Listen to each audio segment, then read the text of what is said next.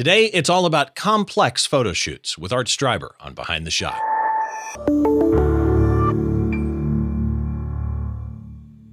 Hi, welcome to Behind the Shot. I'm Steve Brazill, and we have a great show lined up for you today. I'm so excited for today's guest because the way that I found today's guest was something rather unusual that happened. Let's let's go ahead and bring him in really quick. I want to welcome to the show the Los Angeles-based freelance photographer Art Streiber. Art, how are you? I'm great. Thank you for having me, Steve. It is absolutely my pleasure because your work, I just want to get this out there right now because I'm going to be fanboying as we go through this shot your work is absolutely insanely good. And and I mentioned Thank at the you. start the way that I found you was unusual.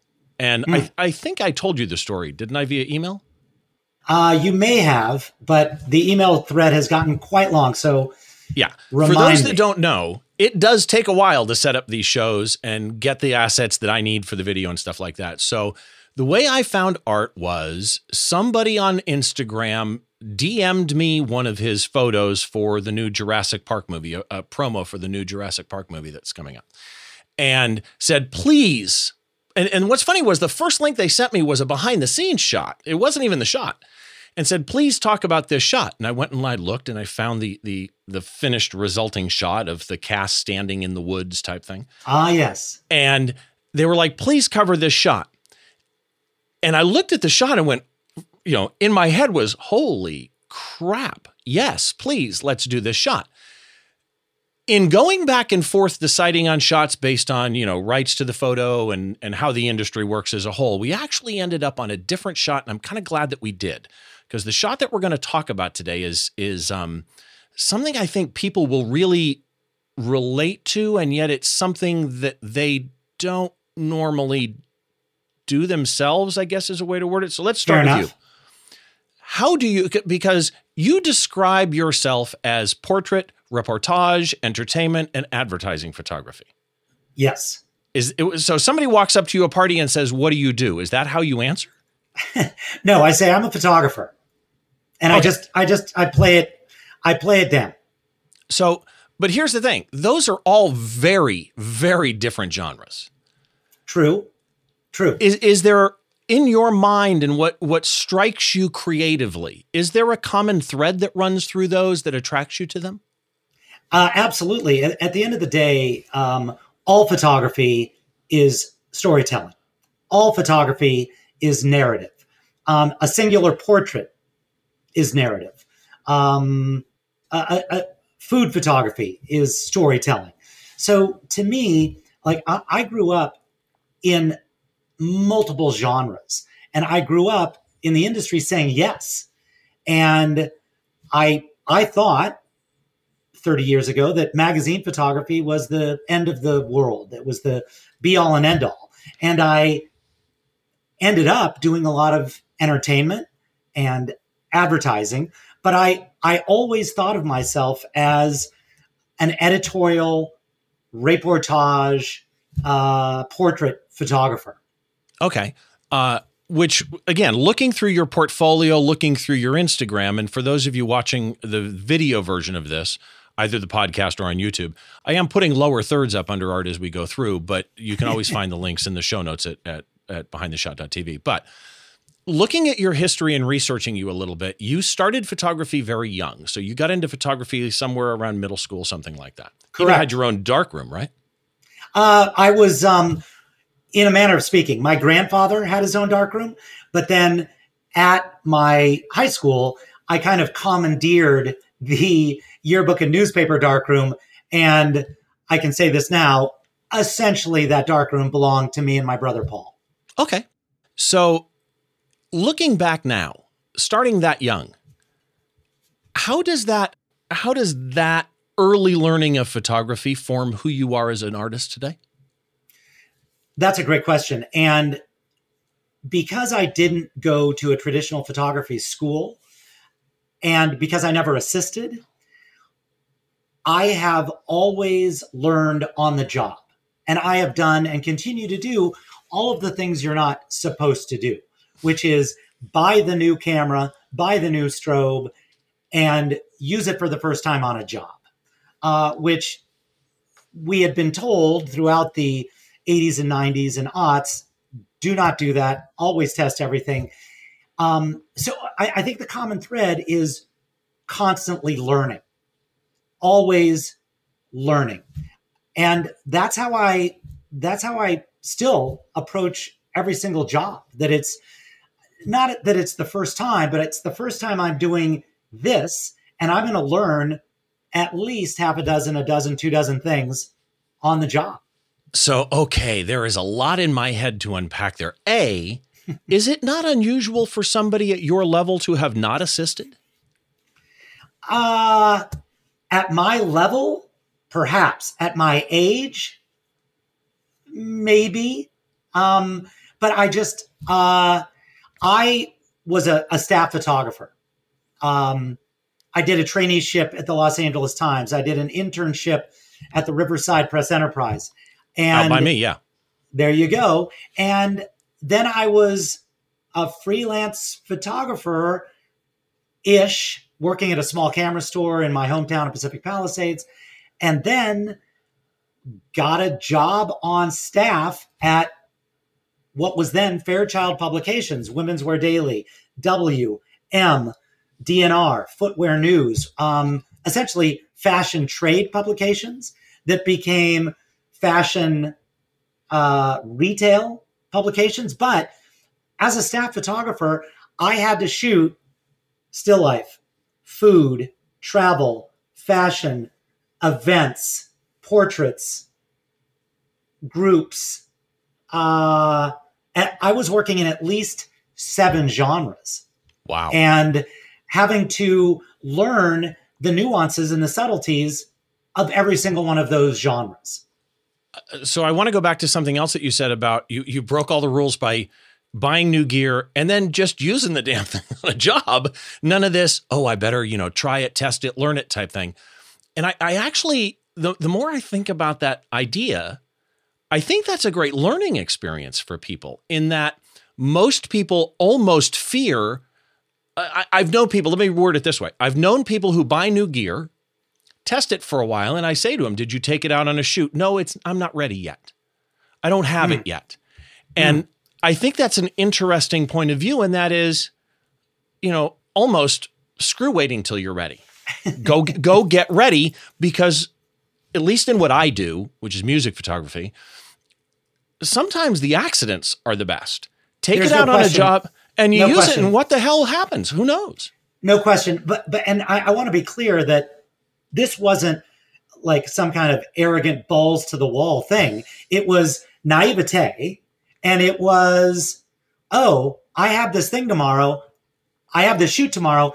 I probably need this thing. And I'm going to figure out how to use it on the day. Um, I love it. So I just love it, it.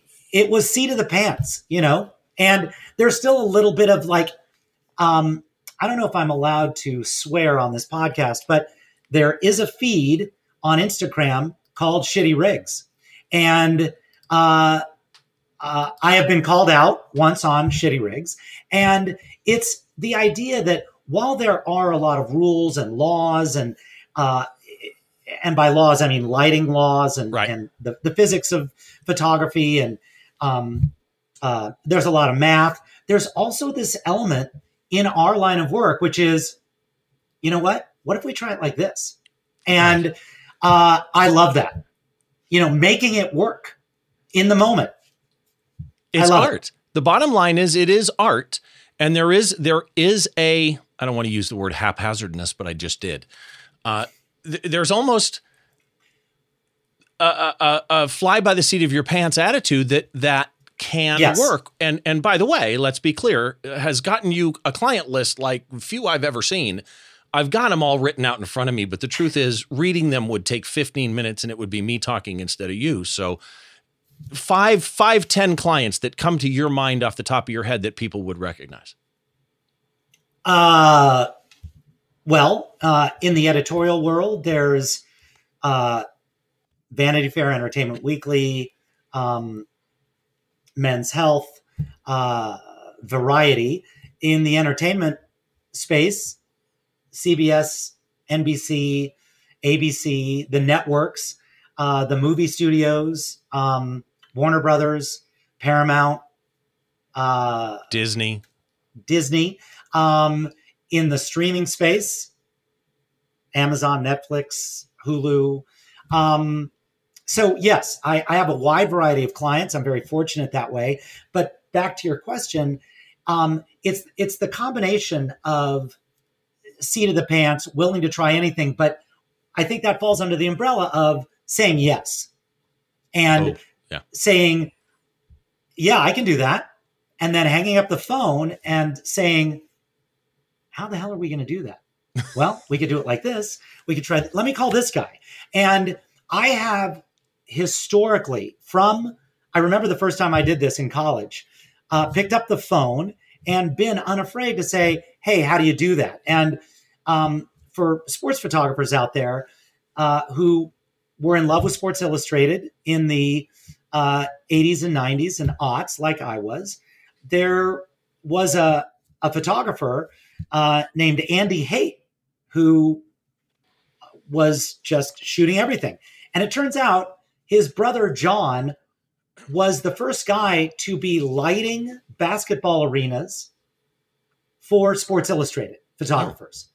And back in those days, John would take his rig of um, Broncolors, I'm pretty sure, um, and would go to an arena, light it. The photographer would shoot the, the game, he would climb back up into the rafters, tear down the lights, and go to the next arena that was going to be the featured basketball arena in the following week Sports Illustrated. Now there are permanent strobes in every single arena in the country.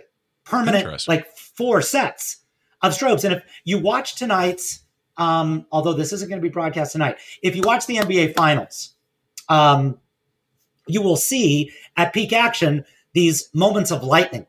Those are the strobes in the arena. And I called John and I said, Hey, how do you do this? And he said, Well, you crawl up into the rafters and you put one strobe head in with this modifying dish in every corner. And I said, Oh, okay, I'm going to try that. So I have a long history of not being able, not of saying yes, picking up the phone or sending an email, asking the expert, bringing in the best people, and just trying whatever we needed to try. It's it's interesting because not doing what you do or anywhere damn close to what you do, uh, my mind immediately goes to I, I like the fact that really what it is is I think a lot of people at lower levels in their career, earlier on in their career, tend to think I can't take that job until I have skill set X or am confident in skill set X. And really, what I'm taking away from what you're saying, which I, I, again I think is such a key important thing, and that is say yes. And then the job isn't in five minutes. You have time to either become comfortable or at least become aware of how you're going to do it. And if you're uncomfortable, so be it. And I love that, which, by the way, it's taken you, we didn't mention advertising clients, but we're talking Disneyland, Cadillac, KFC. I, I want to get into photo questions. Well, let me, let me, okay, yes, please. Ahead. But let me just dovetail off of that last thought, okay. which is it's, it's saying, having the presumption to say yes, but then also having the resources and the wherewithal and the curiosity to dive in, you know, and right. say, how do you do that? And the, the good news is that, and I'm a big believer in paying it forward. I have fielded multiple phone calls and emails from photographers around the country saying, Hey, how do you do that? And I am happy, happy, happy, happy to answer that question. And which, which by the way, leads me to the first photo question that I wanted to ask. And that is, it ended out you and I knew somebody together. So I got an invite to Cal Baptist University. They had a, a display, a, a basically a Senior show. work. Yeah. Uh, mm-hmm. They had a show for the students that were there. And the person who runs the program at Cal Baptist University, Christopher Kern, is somebody that I know. And I mentioned to you, to him, that, uh, you know, I'm trying to get Art on the show. And he goes, Oh, I know Art. Art's done a lot, and I've sent him some people to be interns, which brings me to the intern question. You still use interns, correct? Yeah, but you know, it ain't what it used to be. Um, for all kinds of uh, you know industry adjusting reasons. But right now, we've got two of Christopher Kern's interns uh, kind of on the phone list. But the internship is not what it used to be uh, because the work is not what it used to be. Right, right. But but that said, if somebody can intern, explain to people because I, I hear people complain about internships and all kinds of different you know opinions on internships, which I have strong opinions on this, but. I'd like you, as somebody who uses interns, to explain to people the helicopter view of, from the intern's point of view, the benefits of being an intern, of going out and working with a working pro? Wow. Um, well, you, you, the um, emerging photographer, uh, get to be on set. And you get to see what it's like right now to be a working photographer, whether it's in, you know, entertainment or editorial or advertising and understand what it takes to be prepared for the job, execute the job, finish the job, post produce the job, keep the, the client uh, happy, keep the talent happy. What's it like to uh, order gear? What's it like to scout? What is it like to um, uh, get to a shoot and find that you thought you were doing this, but now you've got to do this, or that the circumstances you thought were going to be in place are now altered slightly, rolling with the punches, creative problem solving. Like uh, it's invaluable. Okay. Yeah. Makes sense. So now let's talk about your shoots because many of your shoots are very big, complex productions, or as you described it in an email to me, they are done under intense parameters. so, which is a phrase I love. What's the most difficult part of doing the types of jobs that you do? Is it the logistics? Is it the client interface? Is it Oh my gosh. It it varies from job to job. You know, I can't say every single time it's the client. Uh, it could be the talent. Um, it could be the time that we have with the talent. It could be the budget. Um, you just don't know where the issues are going to come from. So you just have to be incredibly flexible and patient and um, push for, you know, kind of what you believe in. Um, so what I I approach every single job on these two parallel planes. One is logistic, and one is aesthetic.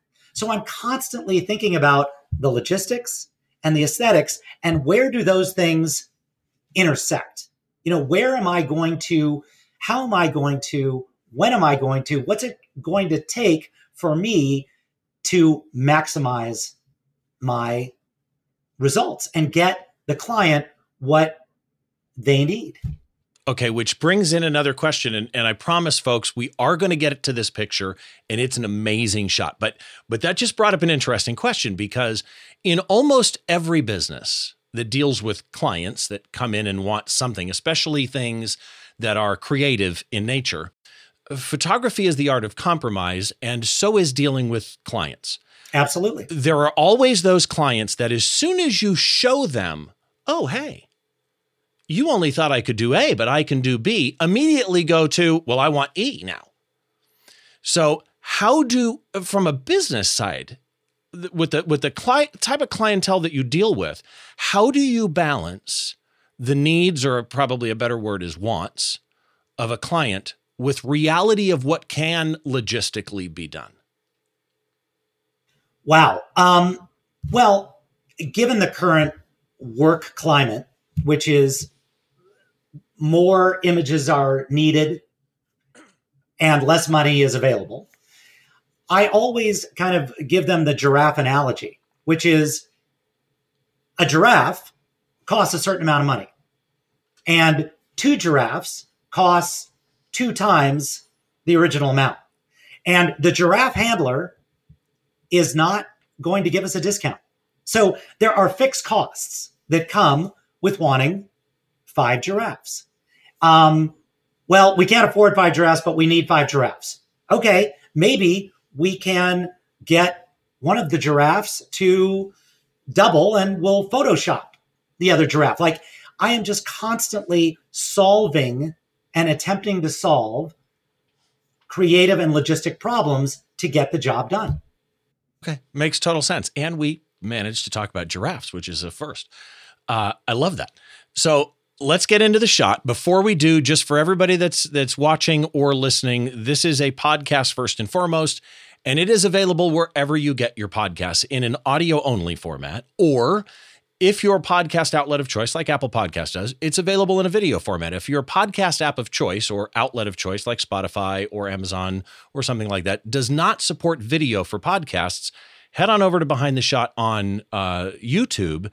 And all the video is always put up there as well. It makes it really, really easy for you. As well, I do want to remind you that the show notes for this show are available at the blog at behindtheshot.tv. And as well, if you happen to be watching on YouTube, head on down. Show notes are down there as well. But on the blog at behindtheshot.tv, I write a lot more about my guest. You can go read a little bit about the history. You can see a small sample gallery of art's work. All the links that we talk about are going to be there as well. And last but not least, I want to thank my friends over at dvestore.com.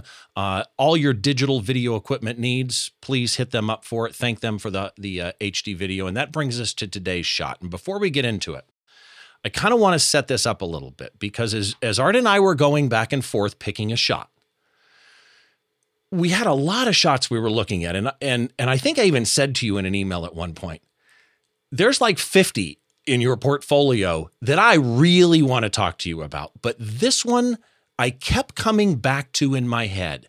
And there's a lot of reasons for it we'll get into today. But this is an international uh, publicity shoot for Sony uh, for worldwide editorial distribution, it is the cast of Once Upon a Time in Hollywood, and for that matter, the director of Once Upon a Time in Hollywood, Quentin Tarantino, as well. Quentin Tarantino, Margot Robbie, Leonardo DiCaprio, and Brad Pitt. And I don't think I have said this to you before, but I'm going to say it now. When I first saw this shot, immediately, I'm older, okay? So I and I did not do photography until later in life, but I'm I'm older and I remember this type of of look that's in my head. And when I first saw this, the the thought in my head was that is the most classic black and white portrait I have seen in a very, very long time. The feel, the emotion, the story, the lines, the composition, everything about this is like what I would have studied from back in the day. As we go through this shot, I want to start with the technical thing. And there's kind of a secret to this shot we'll kind of unveil as we go. I did look at EXIF data on the end result shot, which may or may not make sense because of that secret, but it showed manual exposure, ISO 400, 1 160th at f11 at 31 millimeters on a Canon 5D4 with a 24 to 70 2.8 and auto white balance. So let's start with, regardless of whether or not it's going to completely apply to this shot, is that for your work? Are those settings semi common for you? The ISO 400 160th f11? Uh, such a great question. And I've never actually talked about this on a podcast, but let's just start with the ISO. We start every single shot at ISO 400. Why? And we have, I'm going to say now, maybe going on a a decade or 15 wow. years. Yeah. Okay. And the reason is that when we ended our film life, we were shooting uh, constantly the um, the Portra 800. And we were shooting the 800 at 640 and 400. So we were already in a 400 state of mind. And um, and then digital came along and it wasn't great at 400 and and so we went back to 100 for a while. And then the minute that the Hasselblad um, H2 um, and the oh God, what back was it? What the phase, one of the early phases, um, the 60, the IQ 60, maybe? No, it wasn't an IQ. Regardless, the minute it could tolerate 400, I jumped back in. And the reason is that at ISO 400, you just automatically get two more f stops of ambient and two fewer stops of power demand out of your strobes. Okay. I mean, it's just like an amazing um, gift to be able to not uh, have to shoot a really slow shutter when I'm dragging the shutter. And in this case, I didn't have to drag the shutter, but I'm doing a lot of shutter dragging. And to be able to um, not, you know, just draw all of the power out of the strobes that that needs to be drawn. Well, and also here you're at one one sixtieth, which is absolutely fine for what you're doing. Do you tend to stay around there? Uh, one one sixtieth, the two hundredth. You know, okay. when it's all strobe, sure.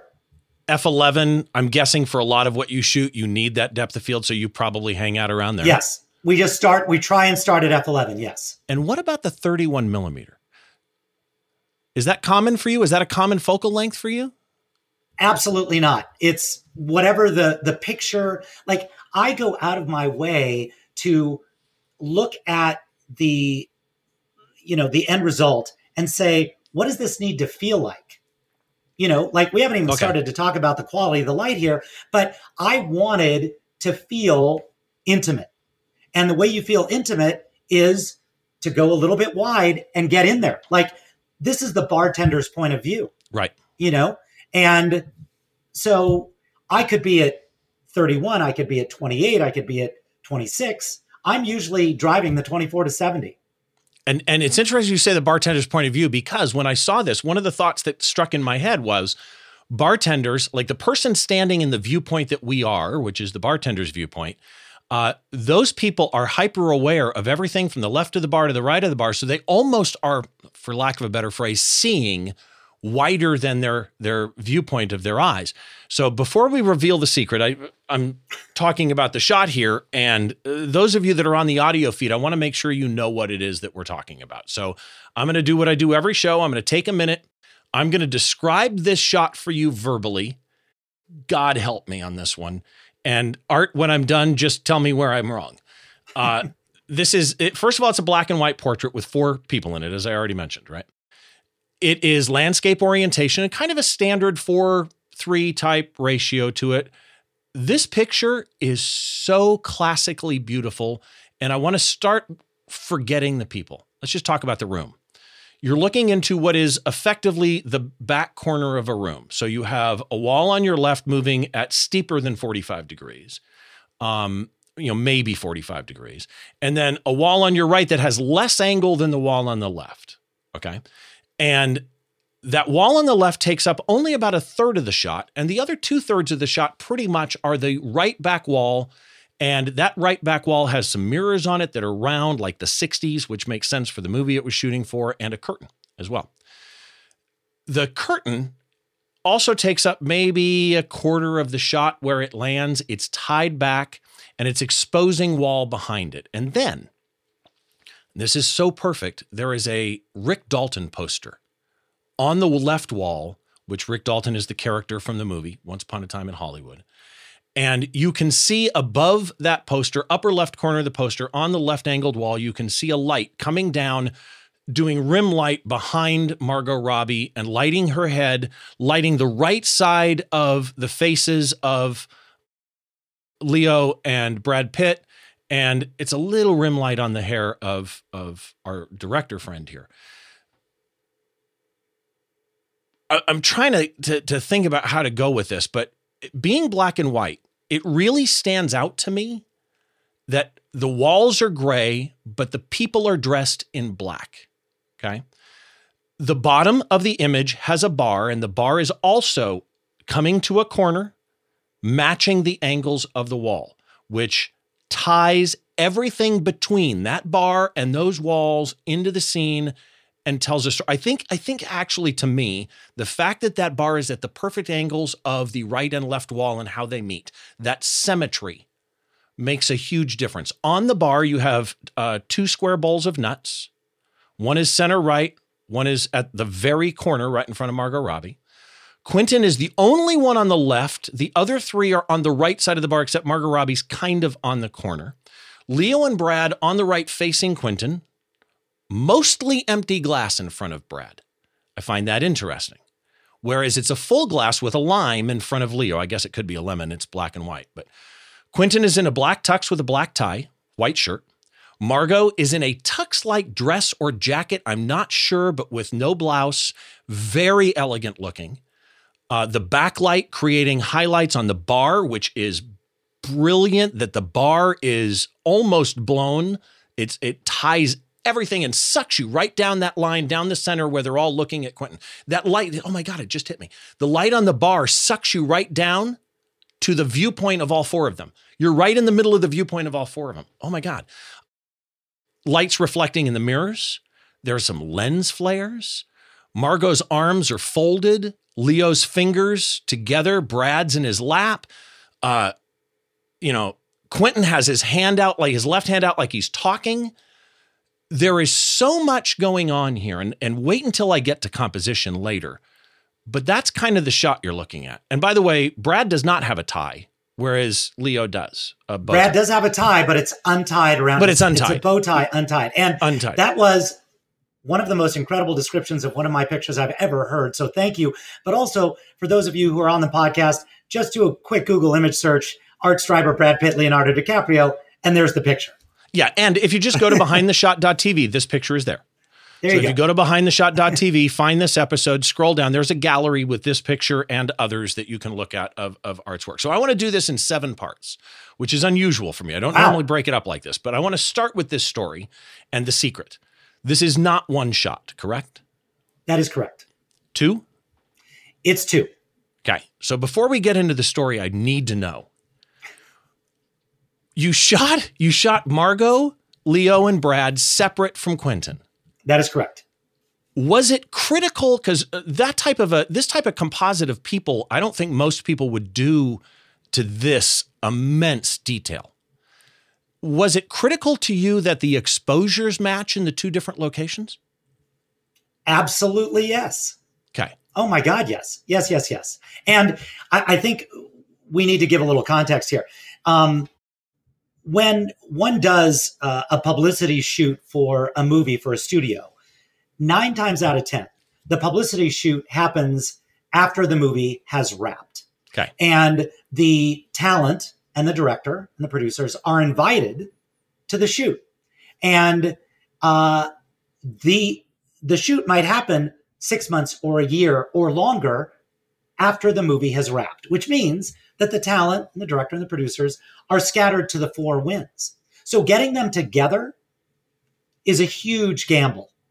And they might have to borrow them from the movie they're currently shooting. And in this case, at the last minute, we found out either the day before or the morning of that Quentin was not going to be able to make it.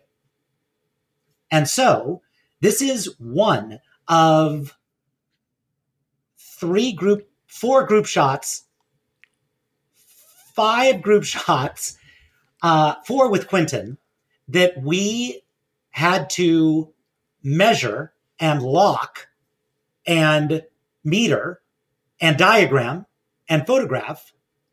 And then, if I can, can I go to the punchline? yeah go for it Two weeks later, fly to France, where Quentin had given us an hour or two while he was debuting this movie at the Cannes Film Festival and recreate each of these scenarios on Gray Seamless to slide Quentin into the photos.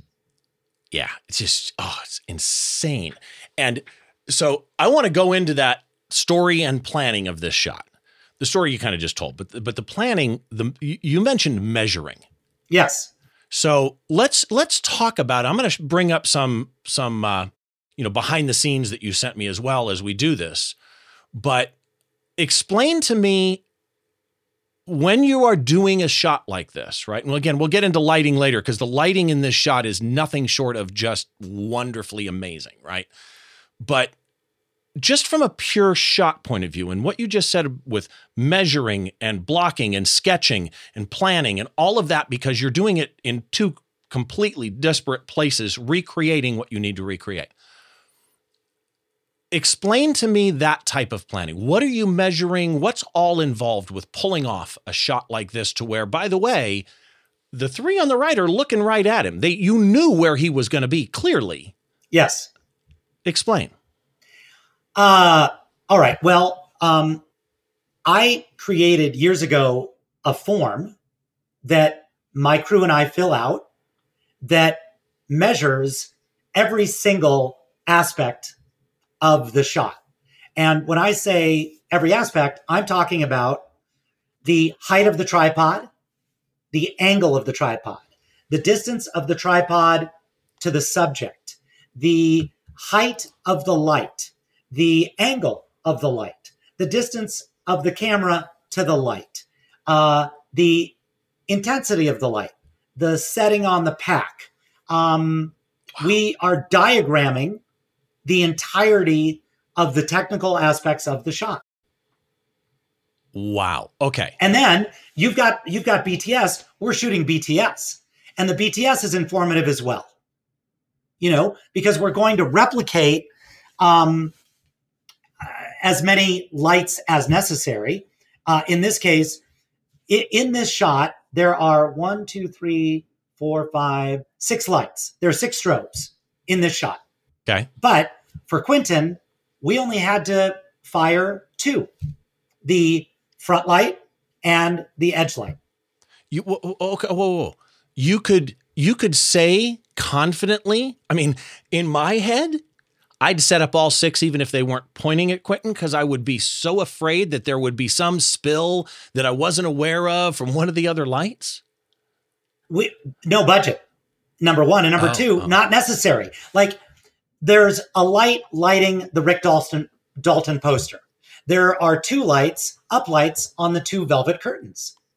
There is a light specifically aimed into the mirror to imagine that the reflection of the light that's on the talent is actually reflected in the mirror. And then there's the edge light and the front light. So the only two lights we need for Quentin are the edge light and the front light. That is amazing. Okay. So then then let's do this then. Let let's get a little bit more into the lighting because the lighting here I don't even know where to go with this because I don't do what you do. So this is actually going to be really interesting to see if I can even hold my own on this one. You've got six lights, and I just went through the the behind the scenes. And again, folks, if you go to behindtheshot.tv, every shot that I'm showing, every link that we talk about will be in the notes at behindtheshot.tv. But as you're sketching this out before you measure it. Like you're measuring after it's set up so that you can recreate that that focal length and everything. As you as you are designing this before you shoot it and you're coming up with six lights. Mhm. explain to me your thought process on designing the lighting right? Not not the fact that you only needed two for Quentin instead but what was your goal? Because again I've got the shot here up full screen you've got that light above the Rick Dalton poster on the right hand side up high you can see the highlight uh, that when I say highlight, I mean a, a light way up on a stand, and I'll I'll pull flare. up a, a behind the shot so, so that you can see it way up high there, reflecting in the mirrors, which is great because it makes it look like. I mean, that really gives the feel that this is not artificially lit; that that's a reflection of something on the ceiling that's lighting you. Mhm. That light behind them coming through and lighting up that bar adds 3D to this shot. You've clearly got main lights, key lights on them. As you, as a lighting person, one of the best I've ever seen, w- explain how you started. Okay, I'm going to do this light. I'm going to do this light. I want this light because. All right. So going into this shot, I knew I wanted three lights. I wanted what I call an on camera flash look right over the camera. Uh, look at the, you know, the shadow under, under Margot's chin. Um, right over the camera, on camera flash. I knew I needed that light. Okay. And in the BTS photo, you can see it in the middle at the far right hand side of the camera. In the middle, all the way over to the right, is the main light. Uh, and what what- you can see ahead and you can see the diffusion on it. Right. And it's and it's flagged. Okay. Okay. So I knew I, that was my main. I knew that. Then I knew I wanted a rim because I wanted that, you know, kind of the light that's on the bar uh, that is lighting up the the bottles kind of light. That's the light over Margot's head that I knew was also going to give me this great rim. And I've done the uh, on camera flash into a reflection gag before. So I knew I wanted a light, which in the BTS photo is the the light on far right up high that um, that you pointed out that's Right. designed just to be the light in the reflection of the mirror. So then we've got that, and we take a shot, and I go, mm, let's add some drama to the curtains. And Which, I by the way, my- we should let me interject. The curtains aren't real in this scene. You added the curtains. You built Oh, yeah. you built this bar. this is this is somebody's living room. Okay. That's a living room, and where the mirror is, that's the fireplace, okay. right? And you can see uh, one of my crew, Lee Morgan, at lower left. Behind him is the dining room, where if you now go back to the uh, photo, you'll see that we put up um, a black V flat to create a black wall, and then hung the Rick Dalton poster. Okay. Now, the Rick Dalton poster needs a light, right? And Oh, the yeah. curtains, the curtains need lights. So now, if you go back to the BTS, there are our uh, gridded uplights, and it looks like we've got some CTO on them just to warm them up for the curtains. And, So and you gridded them basically because you just you did not want them to spill anywhere, but show me the folds in the curtains and show me the poster. not only that, like every single pick, every single, interestingly, every single um, head in this uh, shot is gridded, which is a little bit unusual. But also, like, I'm not just lighting the talent; I'm now lighting a bar, a fake Right. bar. And if I wanted to go to this bar, what would that fake bar look like? You know, like those curtains, those are kind of beautifully lit, and like, how cool would it be at this bar? that the velvet curtains would be lit. And it's not clear like is that going into a private room or is that you know the entrance? Either way it doesn't matter. We're throwing light on the curtains. So six And- strobes in all. And the other thing I noticed was this: it looks like you have stand-ins. Uh, Oh my it? god, yes. So when you measured this, you don't want to waste the talent's time, obviously. So you are you're staging this every which way but loose, so that when they walk in, they walk in, they're out. When I'm I'm pre-lighting this, I've got stand-ins. And by the way, um wait, no, go back to that BTS photo. People are going to look at that that BTS and say, "What is that Elinchrom Octabank doing there?" And I'm going to say, "That's lighting the seamless that was off to my right, not the seamless that's behind me." So in that room, we had two seamless setups, and we had the bar setup, and then in the driveway, we had two setups, and in the yard, we had one, two, three, four, five, six, seven setups. So we're not just doing this shot. Right. And just to make matters more complicated, this was one of the two locations we shot at that day. Wow. Okay, so I want to get into composition because something I Yes, sir. noticed in this shot, I mentioned to you in the green room before we started. I'm curious if you saw this as you composed it because compositionally, this shot is nothing short of amazing to me. Like as soon as I saw it, I just kept coming back. Those two walls, the one on the left at 45 degrees, the one on the right probably at 30 degrees, the bar matching it, and the number of triangles. There are so many triangle graphic elements in this shot.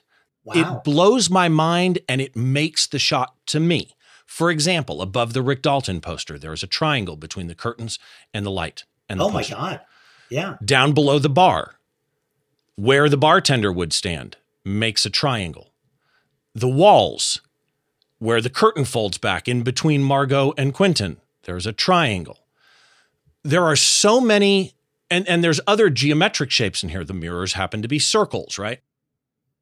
The V neck that you see on Leo is effectively a triangle, but has the tie in it, which the tie is two triangles. Right below the flared backlight, there's a Right. triangle.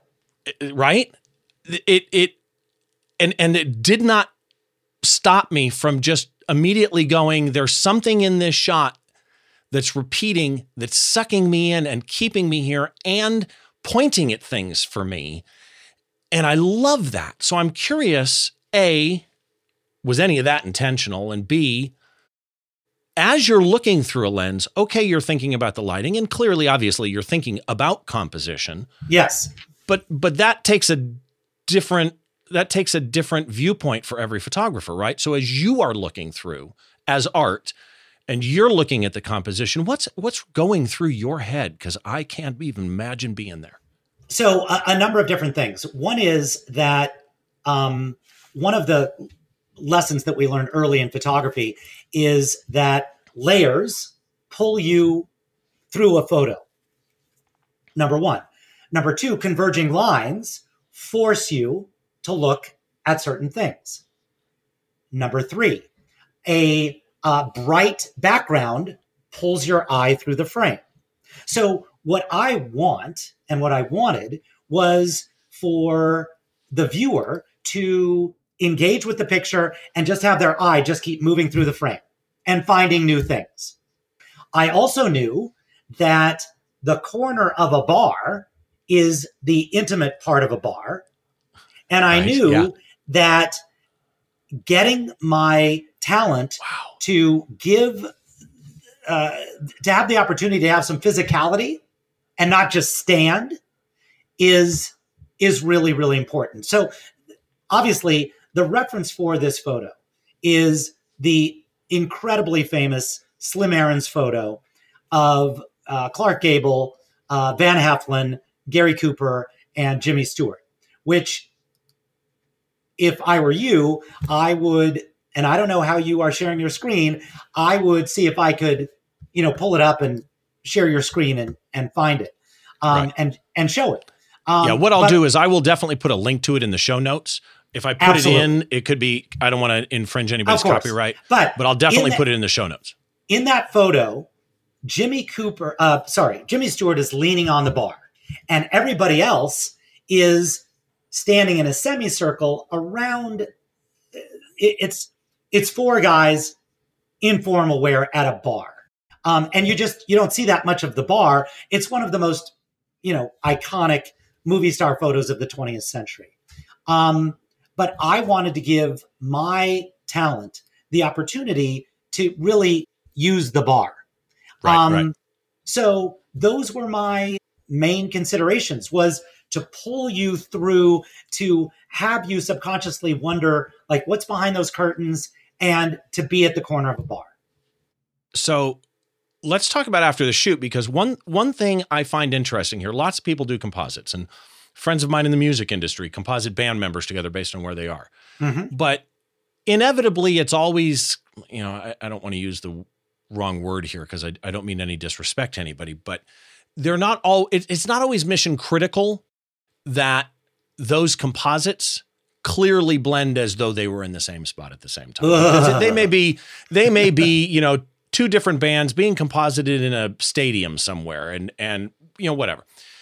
There's there's a job for everything. But in this shot, the composite is super difficult because you've got glasses that are transparent in front of hands some half full some showing so so when you have a, a half full glass the transparency where the liquid is is different than the transparency where something you know is behind no liquid you've got hands crossing each other so you know quentin's hand goes in front of margot even though he was shot at a different place their eyes are looking the same direction what is the process for compositing this for you? The the workflow for how you deal with post? So, first and foremost, I work with some of the greatest retouchers working in the country. Um, the one I've worked with the most and the longest, um, uh, Angie Hayes at the Happy Pixel Project. I I have her in my back pocket, and I know um, that she and the other retouchers I work with are capable of pulling off miracles if I give them the tools, if I give them as much as I can. I am just incredibly considerate of my retouchers. Um, I want to make their lives easy so that the basics are in place and I can get to then I can really drill down with right. like Quentin's hand through the glass. Which is like that's a sell right there. Right. Like so that that's a convincer right there. So I'm measuring like crazy and I'm measuring the height of the bar because when I fly to France and I ask Quentin to put his elbow on a piece of foam core on a top of a pile of apple boxes, I want that. You didn't have the same bar? Absolutely not. No. okay. No, no, no, no, no. That's A, a rental bar, and B, you know, Sony was nice enough to fly me and my first and a tech to France. But no, no, no, no. All of the set pieces, um, and again, this is one of multiple comps into which we had to comp Quentin. We had to make up on the spot. You're you're a freaking magician. Um, so okay. When so do you do any post work dodging, burning, color correction if it's color, exposure, or or do you just hand raw files to your retouchers? I hand a rough comp to the retoucher and I give them like just a list of instructions. And um, on set, we're in Capture One and we have uh, fine tuned in Capture One what I really want okay. this thing to look like. So they've got a jumping off point. Perfect. So let's switch now to the business side of things. And I and I don't normally cover this, but you're dealing with a clientele at a level and a complexity that most people will never do, but I think A would be fascinated in. And B, I, I would wager that most of what they could gather knowledge wise from you is applicable in many cases, regardless of, you know, size or price of a job. As an example, most photographers that I know struggle to price even a simple shoot. Somebody comes to them and wants them to do headshots or corporate headshots or corporate portraits or, you know, I don't know, senior portraits, whatever. Um, in my case, local band comes to somebody and says, "Will you shoot promo shots for us?" And and I've had people ask me before, you know, what should I charge? People struggle with that. I do too. It's that's really good to know. Oh my god, yes. And and to that point, we literally had uh, a a possible client reach out last week and say, "Hey, um, we've got uh, a celebrity in Calabasas with champagne. Um, how much? How much will that cost?" And we said, "Well, how long do we have with the talent? What's included in the estimate? Um, what's the end use for the photos? Um, because my fee really does range depending on the overall budget and all of the different you know factors that go into putting a budget together so um, we we have literally just you know collectively my business manager my first my agent and i said you know what going forward we're getting more and more of these kinds of calls we are going to say that we don't we can't give uh, an estimate. Um, art doesn't have a set fee um, until we know all of these things. Right. In other words, clarity of mission matters, right? You have oh to know God, exactly absolutely. what you're doing, and everybody has to be on the same page. Some Yes. people, it's just a session price. Other people, they're doing big shoots with a crew. If you were to give people one tip on the business side of photography, what would that be? Oh my God, that's an entire podcast. Um, one tip is um, the age old do not undervalue what you're bringing to the table. Okay. Um, be act like a professional and stand your ground and be prepared to not get the shoot. And what is your, we're going to switch to a speed round here. Couple of questions, answer them as fast as you want. Your favorite big production tip?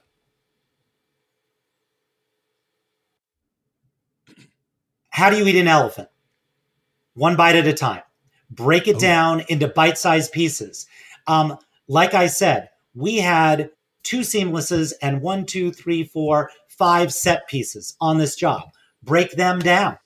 Um, break them down and um, like how much how many lights are we going to need for this set? How many lights are we going to need for that set? How much is this set going to cost? Ask my set designer to give me an estimate for the bar shot. Give me an estimate for the um, motorhome shot. Give me an estimate for blah, blah, blah, blah, blah. Break it down. Make it easy for you and your crew to understand what you're doing and make it easy for your client to understand why these different things cost what they do. Any mobile apps that you could not live without? Mobile apps. Um, Sunseeker. Uh, I don't, I'm not in the phone solving a lot of these problems. I'm at, you know, mission control with two monitors and as Right. many resources. You know, Google Maps, by the way, is huge. I would say Google Maps and Sunseeker. Okay. Biggest mistake you almost made or did make? Oh my God. Um, uh, oh my God. Years ago, um, being flippant uh, with a client and not appreciating that what I thought was funny, they would not think was funny. Favorite composition rule if you have one? Oh my God. I believe in the rule of thirds. I believe in a double page spread. I believe in, uh, like I said, layering. I believe in foreground. Oh my God, foreground. Foreground is huge. Yeah, that's Um, that's the bar here. Yes. Yeah, absolutely. There this this this photo has three vertical layers and it's got uh three depth layers. Yeah. Oh, yeah. Okay. Favorite drink? Uh margarita rocks and salt. Um I don't like the um the pre-made mix. Like if I could just have some fresh lime juice, uh, honestly, maybe a little Cointreau, maybe some agave. It- we don't need to. Oh God, just make a make an adult margarita and put it in a rocks glass. You know, like like Brad has. Like like you put it in a rocks glass. Yeah. You know, no umbrellas. We're not on vacation. Okay. Favorite band or singer? Oh my god. Um I'm a rock classicist. Uh so I'm going to have to go with the Beatles and the Stones and you know and Elton and the Doors and you know just uh, the music that has stood literally the test of time. We're now into 6 decades of the world still appreciating the Beatles and the Stones. Agree. Totally agree. I, I actually work at, at a rock radio station that plays, you know, 90s and 2000s, and we still on occasion will drop a Stones song in there. We don't do Beatles so much anymore, but we used to do brunch with the Beatles. I hosted brunch with the Beatles with them. Oh my God, Uh, I last- love brunch with the Beatles. Oh, I've got some rare Beatles back here. Oh boy. Uh, last question Is there a photographer out there that you think deserves more attention that people should go look up and follow?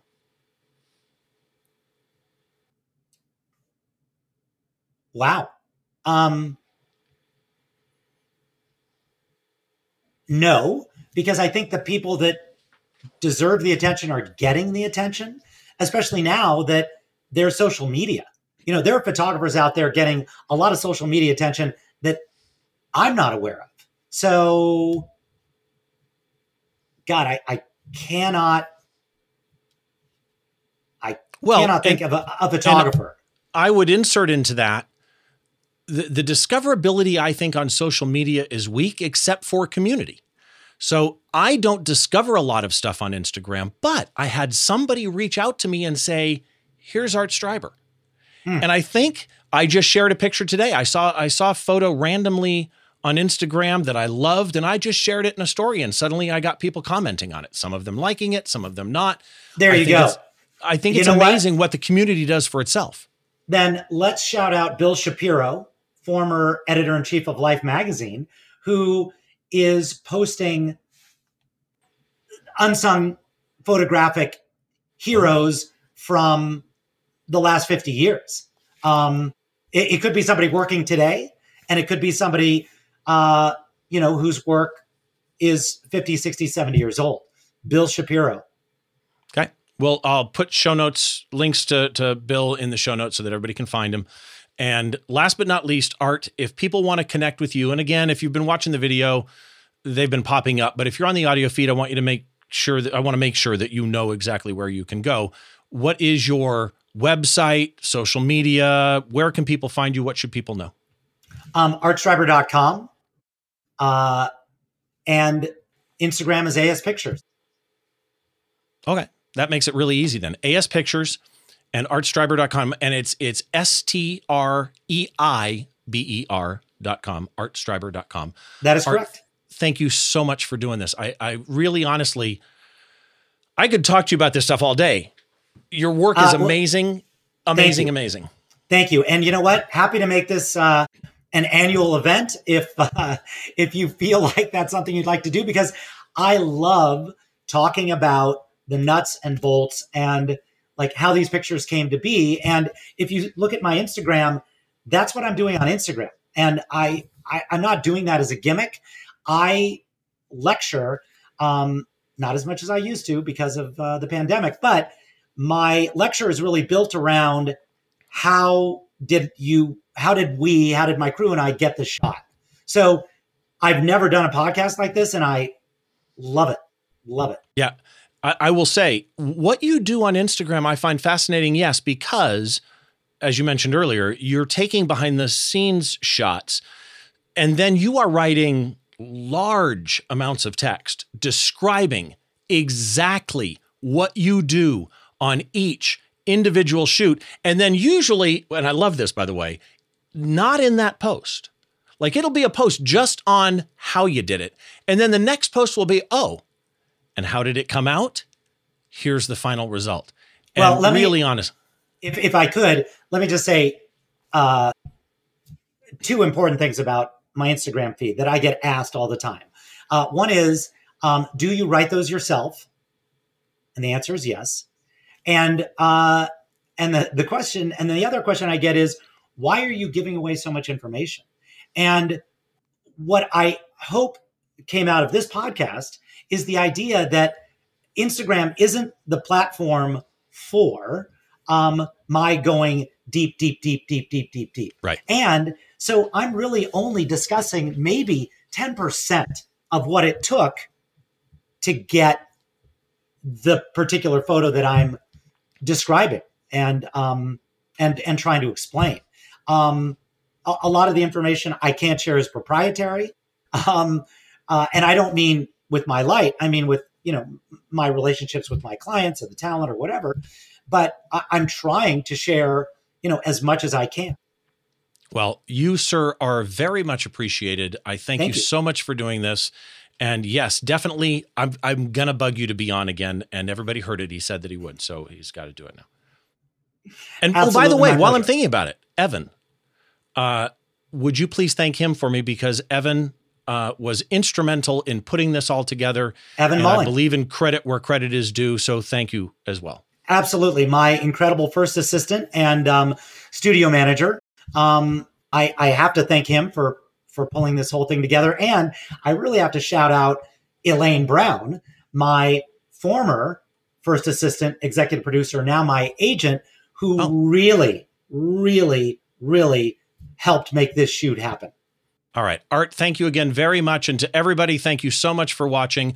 Uh, my name is Steve Brazill. If you want to find the show notes for this blog post, or for this episode, head over to the blog. It's behindtheshot.tv. If you want to find me, it's stevebrazill.com, like the country of Brazil, but two L's. Of course, if you're watching on YouTube, the show notes as well are down below the like and the subscribe button, so you can head on down there. If you want to find me on social media, it's really easy to do. I, am not on Facebook anymore, but either Twitter or Instagram.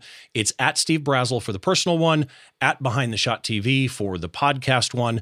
That wraps it up this time around. Thank you to everybody. Oh, one last thing. If you would, if you have access to to Apple Podcasts or iTunes, whatever you want to call it, if you drop us a star rating, if you drop us a written review, it helps a great deal with discoverability. Also, just helps me mentally to know that people are liking what I'm doing. So, if you would take a few moments, I would very much appreciate it. Thank you so much for watching. Make sure you join us next time as we try to get inside the mind of a great photographer by taking a closer look behind one of their shots.